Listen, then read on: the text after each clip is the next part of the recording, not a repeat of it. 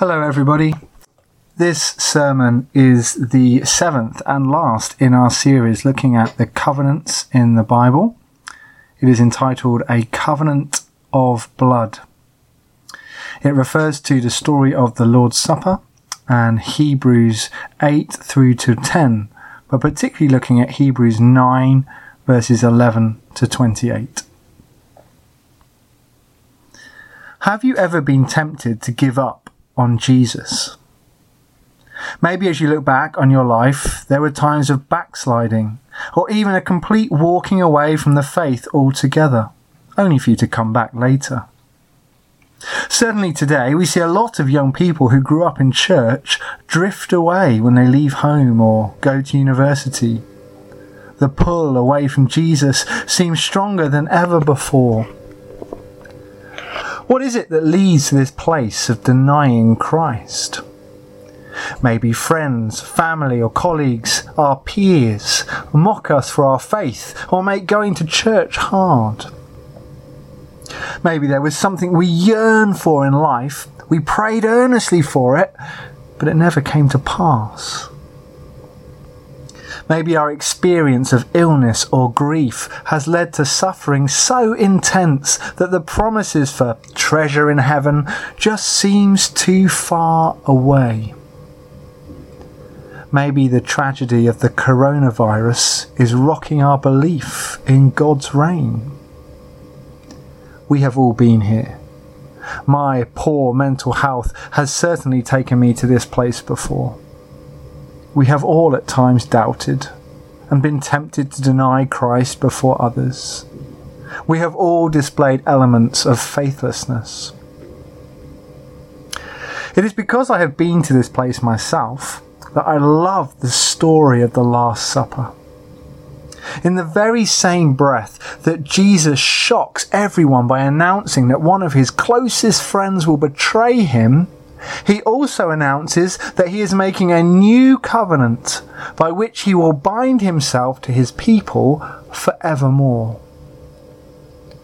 As Judas prepares treachery, Jesus is preparing for an act that will display the loyalty of God's love at its starkest. At the cross, where humanity were most faithless, God was most faithful. Indeed, from Calvary onwards, it is God's faithfulness first to us that enables us to have any faith in him at all. In our doubting and falling short, we are totally dependent on the covenant love of God. The first readers of Hebrews were just like us. They were also tempted to walk away from Jesus. In fact, some of them already had, by returning to their Jewish roots. In the first century, Judaism was a permitted religion of the Roman Empire. Christianity was not. That meant as soon as you stepped over the line by trusting in Jesus, the full force of the state's power was aimed squarely at you. That power included taxes and prohibitions, lions and dogs. Alongside these horrors came also the disowning of family. Many Jews rejected Jesus as Messiah and so treated family members who chose to follow him with contempt. Christians were scorned and thrown out of the protective environment of the Jewish community because of perceived disloyalty to their heritage. This disowning of family made these poor converts even more vulnerable to the weapons of state persecution. Consequently, young Jewish Christians faced all sorts of pressure to abandon their new belief in Jesus, to recant and go back. In this cauldron of persecution, many were beginning to doubt their new faith. Many were becoming lethargic, losing the enthusiasm they had had when they first believed. Some had not been able to stand it any longer. Following Jesus just made their life too hard, so they denied, disobeyed, and drifted away. The letter to the Hebrews was written into this urgent situation, this emergency for the church and the pastoral care of its members. The overarching message of the book to those on the verge of caving in is clear. Do not go back on Christ. Indeed, you cannot go back. You cannot go back to earlier stages of God's purposes, the days before Jesus' life on earth. You can only go forwards. In the run-up to a World Cup or Olympics, thousands of people go out and buy a brand new T V. They want the best possible picture to watch the games on, the most realistic image that takes them closest to the action. So they go out and buy super widescreen, super H D, internet-connected smart T Vs that often cost thousands of pounds. Do any of these people, when the games are over, take their new T Vs back to the shop and go back to what they were watching before? Of course they don't. Once you've got used to the new higher quality, you don't want to go back. In fact, in no time at all, you cannot believe you were ever satisfied watching T V on a smaller screen with less features. Days prior to super high definition, what were they? The Dark Ages? No. Whether it be your car, the mattress on your bed, your phone, or the brand of food you buy, no one goes back to the old when they have tasted better. In fact, that which is better makes the old completely obsolete, unpalatable even. It is fascinating that the letter to the Hebrews contains the word better more times than the whole of the rest of the New Testament put together. It is the number one reason why the believers must not ditch Jesus and go back to old-time Judaism. They would be foolishly rejecting that which is better. The letter says to the Jewish Christians that what you had in Old Testament times was good, but God has gone beyond it. What you had was true, but not the whole truth. What you had was important, but what was most important about the Old Testament was that it announced that God was going to do something more. And what was that new thing, that deeper truth, that better revelation? It was Jesus. Jesus who was God walking on earth. Jesus who was the full revelation of the Father. Jesus who was fully human, so fully understands what we experience. Jesus who died to forgive us and rose again to make the way for eternal life. For all these reasons, the Hebrews must not on any terms let go of Jesus. It would not just be ditching your brand new T V and going back to a tiny black and white monitor. It would be giving up everything good for nothing. The section of the letter that we read is particularly concerned about reinforcing this teaching by referring to the new covenant mediated by Christ. The new covenant is so much better than the old that verse thirteen of chapter eight tells us that it makes the old obsolete. In fact, so obsolete, the old will soon disappear altogether. As we have discovered in this series, the old covenant was made between God and Israel. He promised to be their God, and they would be his people.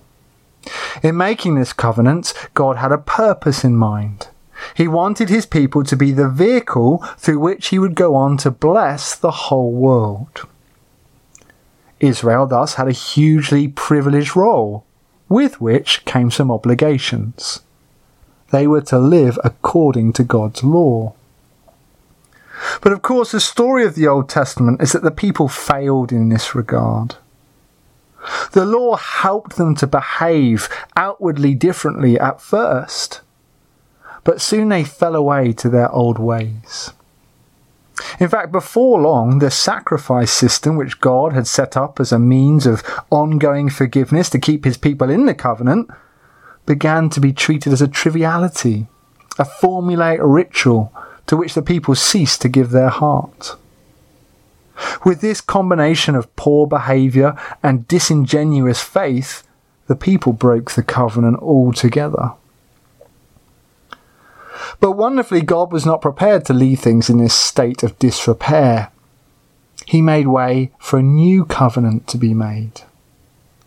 The writer of Hebrews wants his readers to know that the success of this new covenant is guaranteed, because it is held together by God's ability to do for the people what they could not do for themselves.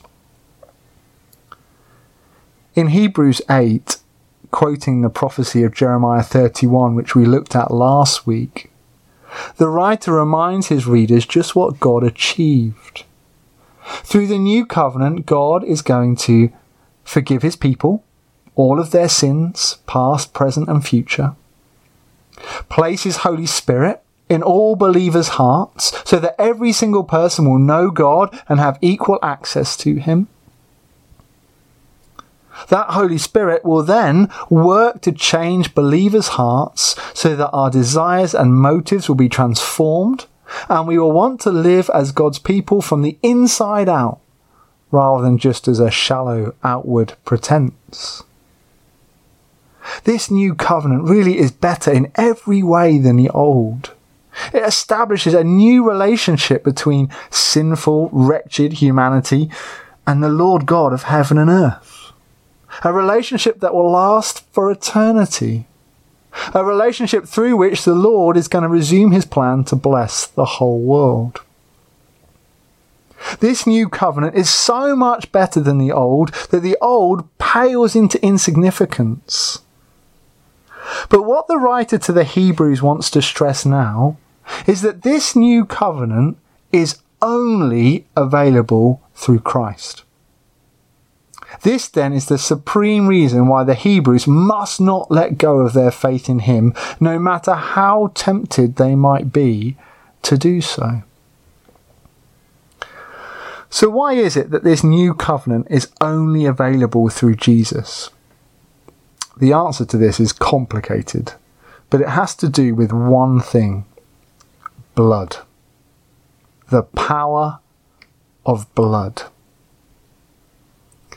A few years ago, I had to go for a blood test. The nurse said, "You will feel a sharp scratch and then it will all be over in a flash." Well, I did feel a sharp scratch and then I felt nothing else. I passed out and woke up on a bed. I personally blame the hot weather, but I did not appreciate being told when I came round that they still did not have all the blood they required and they needed some more. When we start talking about blood, it touches a raw nerve. And yet our language is saturated with references to blood. We talk about cold-blooded murder. We talk about people who are blood brothers. We talk about blood money. We talk about things that make your blood boil. And we talk about people who are hot-blooded. And when we use the word blood in all those ways, it's a way of saying that this thing is serious. This thing is important. This thing is a matter of life and death. Well, the same is true of the Bible. When it talks about the blood of Christ, it is pointing to something serious, something that is of life and death importance. Blood has always been important to God. In the Old Testament, God declares that the lifeblood of all creatures is his. That is why when God made the Old Covenant with Israel at Mount Sinai, in Exodus twenty-four, he got Moses to ratify it by sprinkling blood on both the altar and on the people themselves. He was saying that by making this covenant with Israel, he was doing a lot of giving. These people, complete with their flaws, were now his. And that was a serious commitment indeed. Well, just as the old covenant was ratified with blood, so too the new. This time, not with the blood of animals, but with the blood of Christ. And the passage we read in Hebrews nine, verses eleven to twenty-eight, is there to explain why Christ's blood is better in every way. Three reasons are given for this, explaining just what the blood of Christ achieves. First of all, the blood of Christ is better than the blood of animals, because in some mysterious way, it is the blood of God himself. In the Old Testament, the blood of animals shed through the sacrifice system cleansed the outside of God's people. It dealt with external defilement. But when Christ died and his blood was shed, it went so much further. Jesus, empowered by the Spirit, lived a perfect, unblemished life. In verses fourteen to fifteen, it tells us that because of his moral flawlessness, his blood can cleanse us, not just on the outside, but on the inside. His blood cleanses our very consciences from all acts that lead to death. Christ's blood sets us free, paying the ransom price for all the sin committed under the old covenant. In verses sixteen to seventy, the writer puts this another way. Using the language of wills, the author tells us that Christ bled and died our death so that we might have his life. All of this is to say that because Christ's blood was the perfect blood of God, it achieves forgiveness and cleansing for us at a much deeper level than the mere blood of animals. Second, the writer wants us to know that Christ's blood prepares a better place for us. In the Old Testament, on the Day of Atonement, the blood of animals was used to cleanse the tabernacle. It was as if, over the course of a year, all the people's sin that was brought to the altar to be forgiven there made the tent itself dirty. Once a year, then, the tent needed to be cleansed to enable the sacrifices to continue on into the next year. If it wasn't, the people would no longer be able to approach God and seek his pardon. Well, in verses twenty-three to twenty-four, the writer to the Hebrews says an extraordinary thing. When Christ's blood was shed, it was not to cleanse an earthly tent or temple, it was to cleanse heaven itself. Jesus died on earth, but when he ascended into heaven, he did so to bring his sacrifice before the Father on our behalf. And even today he is before the Father's throne, interceding for us. When Jesus died, his blood cleansed the way so that we might approach God. His blood makes it possible for us to live before the Father's presence forevermore. Finally, the passage tells us that the blood of Christ is better because it was offered once for all. Therefore, his sacrifice never needs to be repeated. In the Old Testament, the sacrifices had to be repeated every time the people sinned, and every day on behalf of the community as a whole. However, Christ's sacrifice is eternally effective. Jesus was a very real human being, and so he could only die once. But because he was the perfect human being, fully human and fully God, that once was enough. Because of the superior quality of his sacrifice, Christ's blood is able to reach back to the time of creation and forward to the time of consummation, fully cleansing all of God's people in between. To emphasize this, let me read again that wonderful verse twenty-eight. Christ was sacrificed once to take away the sins of many, and he will appear a second time, not to bear sin, but to bring salvation to those who are waiting for him. Christ's blood cleanses us deeper than the blood of animals. Christ's blood purifies the way to the Father's presence. Christ's blood forgives all sin and prepares us to live as God's covenant people forevermore. There really is no better news than this. We just have to make sure that we are in that number of those who are waiting in anticipation for his return. There is no doubting that this is a very complicated argument. Hebrews takes a lot to get our heads around it. But the message is stark, and as we know well from the language of blood, the message is serious. We have to hold on to Christ. Yes, he is wonderfully holding on to us. That is what the covenants are all about. God will not let go of his people. He will always forgive them for their momentary lapses. But if we abandon Christ, we abandon the new covenant sealed in his blood. Abandon the new covenant and you abandon all hope, for there really is nothing better available. Can I urge us all to hold on to Jesus? However we are tempted, for whatever reason we are drifted away, in the time of this coronavirus, hold on. Hold on to Jesus, for we all need his love. This Easter week, as we retell of his blood being shed for us once more, let us turn back to Christ. Let us turn back in prayer, song, and worship. Let us return to our Bibles and to fellowship with our brothers and sisters. Let us do whatever is necessary. If we are struggling, help is to be found. Turn back to Christ and hold on. He will never let go of us.